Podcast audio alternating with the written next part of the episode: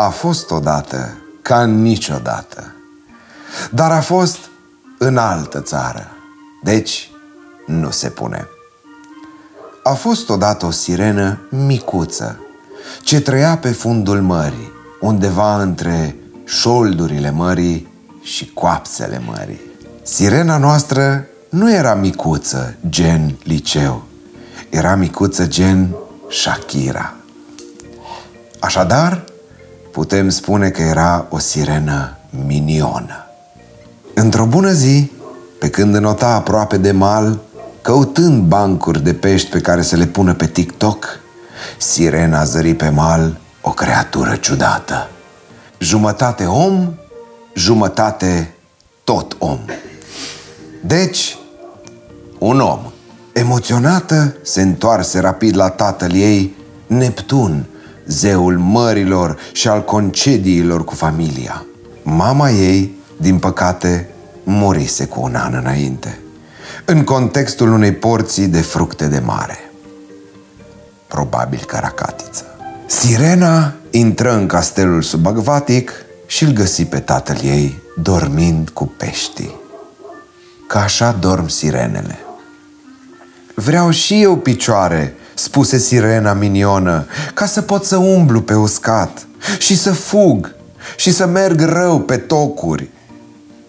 La ce-ți trebuie ție picioare? întrebă tatăl ei. N-ai ce epila?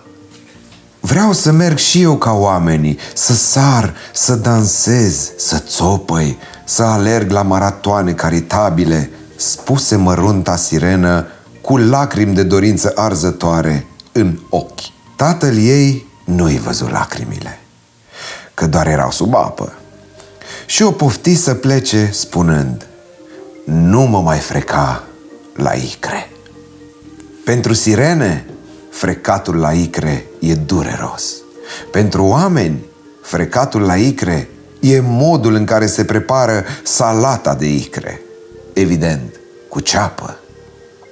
Cu solzi zburliți de nervi, sirena de 1.50 porni spre grota vrăjitoarei Calamara, expertă în dezlegat cu nunii și ațe de pescuit.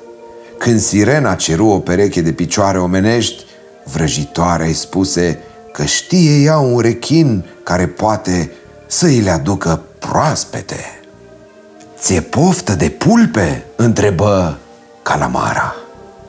Vreau picioare de om în schimbul cozii, răspunse scunda sirenă, clarificând o situație ce ar fi putut degenera într-un sketch de revelion anii 80. M-am săturat să aștept un prinț calare pe un căluț de mare. Mă duc să prind eu unul. Dacă vrei picioare, trebuie să dai coada plus diferența, spuse vrăjitoarea, frecându-și tentaculele. Banii cash, fără contract. Sirena fu de acord cu afacerea făcută la negru, că doar nu era sirenă de poliție. Ca parte a înțelegerii, vrăjitoarea îi confiscă sirenei vocea, pe care intenționa să o folosească într-o emisiune de talente de pe ProTV. Fără voce, dar cu două picioare scurte și subțiri și destul de ineficiente pentru not, sirena noastră, Maria, pe numele ei, ajunse pe malul mării. Ajunse în luna august, când plaja era atât de aglomerată că nu aveai unde să arunci un cocean. După multă umblătură, micuța Maria îl găsi pe tipul de la începutul poveștii și porni spre el. Într-adevăr, tipul era un prinț. Asta ca titlu nobiliar, nu ca comportament. Ca comportament era cam bădăran.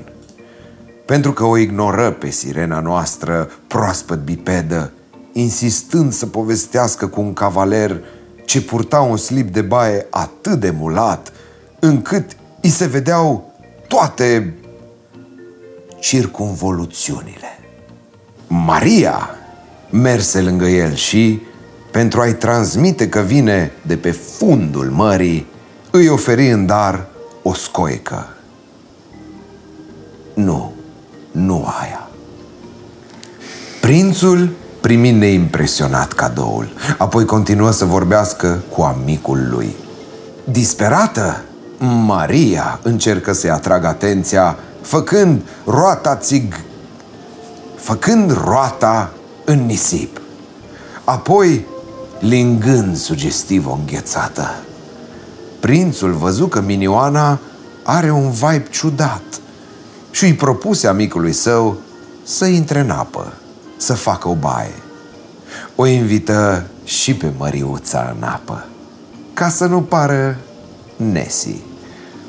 Maria încercă să explice prin semne că nu poate intra în apă și prințul înțelese imediat. Ciclu. Adevărul era altul.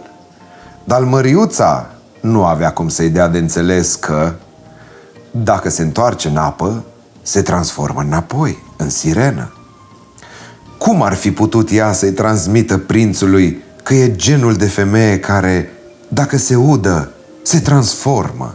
Măhnită până peste branhii, sirena îl urmări pe prinț cum se joacă volei în apă cu cavalerul lui. Hotărâ că nu are nicio șansă cu prințul, care probabil se uită doar la femei peste 1,75 și se întoarse în adâncurile mării. Morala, dragi adulți, e că nu toate poveștile au un final fericit. Unele sunt exact ca sexul cu o sirenă. Se termină în coadă de pește.